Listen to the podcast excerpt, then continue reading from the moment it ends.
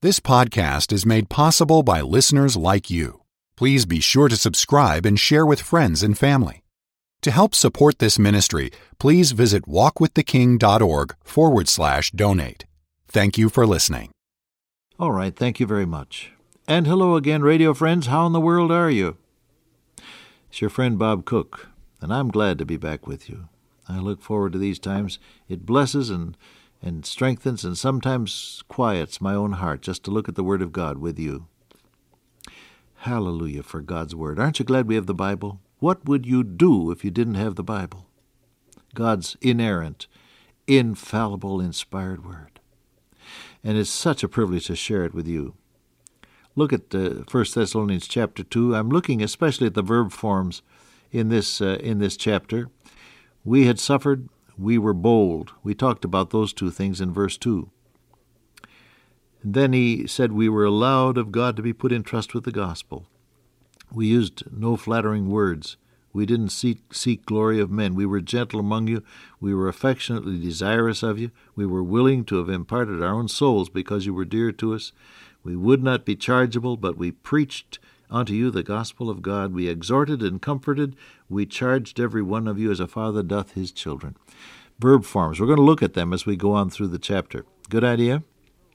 Always look for verbs. You know, you business people, when you do a job description, you start every every uh, descriptive paragraph with a dynamic verb form to plan, to promote, to produce, to supervise, so on. You've, you've got uh, you've got a verb form at the beginning of every paragraph in in your job description. Isn't that true?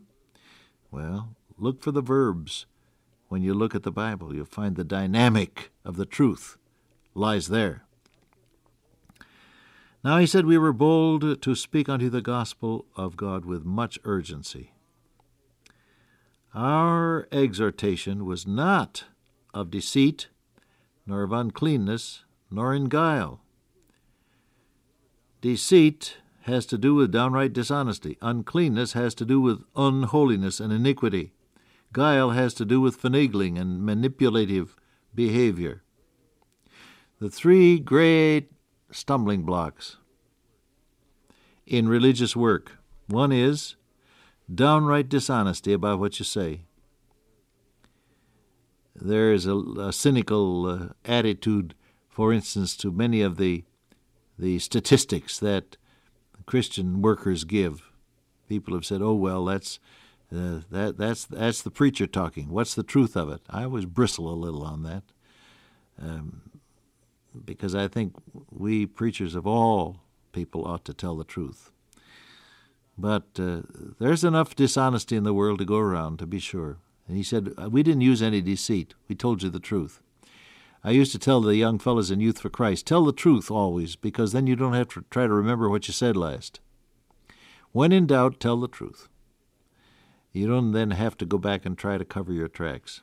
Not in deceit, nor, said he, was it of uncleanness, unworthy motives, things that have to do with unconfessed sin in your own life.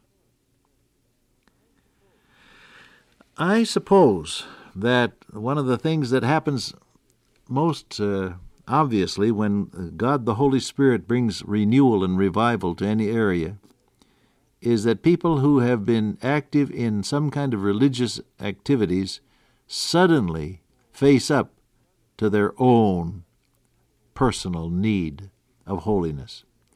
This was certainly true in the case of Isaiah, wasn't it? In the year the king Uzziah died, I saw also the Lord high and lifted up his train, filled the temple. Above it stood the seraphim, so on, and one cried to another, Holy, holy, holy is the Lord of hosts, the whole earth is full of his glory. Then said I, see, Isaiah got a vision of himself then as well. Then said I, I'm undone. For I'm a man of unclean lips, and I'm making carbon copies of myself among my own people around me. I dwell in the midst of a people of unclean lips. The tragedy of a life that isn't right is that you rub off your iniquity onto other people, like, like uh, uh, smudging a piece of paper with a with a carelessly rubbed piece of carbon paper. Did you ever ruin a letterhead by touching it with a piece of carbon paper? He said, I'm making carbon copies of my own uh, uncleanness among the people around me. I dwell in the midst of a people of unclean lips. Then there was that moment of cleansing. Lo, this hath touched thy mouth, and thy iniquity is cleansed. Thy, thy iniquity is, is uh, uh, purged, thy sin is cleansed. And then I also he said, I heard the voice of God saying, Who will go? Whom shall we send? Who will go for us? And I said, Lord, send me. That awareness of Isaiah's own unworthiness preceded the renewal of God's power in his life. Now, because that happened some thousands of years ago, it, it seems long ago and far away, and it doesn't really reach us. But you look into your own life as I look into mine, and you'll find areas there that the Holy Spirit of God needs to operate on. Oh, yes. And so we, we have to realize that one of the great needs in the lives of those of us who are doing anything at all religiously is that the Holy Spirit of God cleanses, so that our entrance, he said, unto you, our exhortation, was not of deceit. We didn't, we didn't change the truth, and it was not of uncleanness. We didn't come uh, pouring the water of life out of a dirty vessel. And, and he said, then it was not in guile. And this has to do with the attempt to manipulate people. In the years right after uh, World War II was over, uh, a minister who presumably is in heaven and knows better now uh, was in Japan. He had a photographer with him, and he wanted something that would really, really show some effect from his preaching. And so, as the photographer with uh, with a silent, moving picture camera was taking pictures, he said, How many of you want me to take your greetings back to the President of, of the United States? And they all lifted their hands. I don't know what he made of that, but the people who were there were absolutely dismayed because they feared that uh, there would be some use made of that film other than what it actually was manipulative behavior. Well, as I say, the brother, uh, in all probability, is in the glory and knows better now. You wouldn't do that, would you? But would you wouldn't be above saying something that might manipulate somebody else and, and get them to do what you want? Have you thought about that angle? You see, the gospel depends upon the sincerity and the un the unposed frank, frontal approach to people. Anytime you think somebody is trying to work you for something, you get suspicious and uh, you, you don't move very much. Isn't that true? I was sitting in a man's office one day, a good many years ago now, and someone came up and greeted him cordially, and called him by name and greeted him warmly and then was gone. And the man turned to me and he said, He wants something. I don't know what he wants, but we'll find out. oh, boy. Somebody's real nice to you, and you say, I wonder what he wants now. Right? Human beings are manipulative. Little children learn that in a hurry, don't they? Of course. Now, if you want the gospel to be effective, he said, don't do that. It was not of guile. Guile is the attempt to get somebody to do something you want done by manipulative processes. Don't do it that way. These are the three stumbling blocks one, downright altering of the facts, two, pouring the water of life out of a dirty vessel, three, trying somehow to manipulate people to get what you want. Don't do it. Just be yourself, tell the truth, straightforward approach with the gospel. God the Holy Spirit will prosper your efforts, believe me. But he said, But, this is verse 4, as we were allowed of God to be put in trust with the gospel, even so we speak we speak as people who are allowed to do something. And people who are responsible for something. That's what that verse is saying. We speak as people who are just allowed to do something. Do you realize that it is of God's mercy that you have any chance at all to be a blessing to anybody? Oh, I, every time I go before these microphones, I bow and thank God for the for the privilege of broadcasting the Word of God. It's of His mercy. As a matter of fact, Jeremiah said, It is of the Lord's mercies that we are not consumed, because His compassions fail not. They are new every morning. Great is Thy faithfulness. We are allowed to say something. Do you know that God could silence your voice and mine just by looking away from us?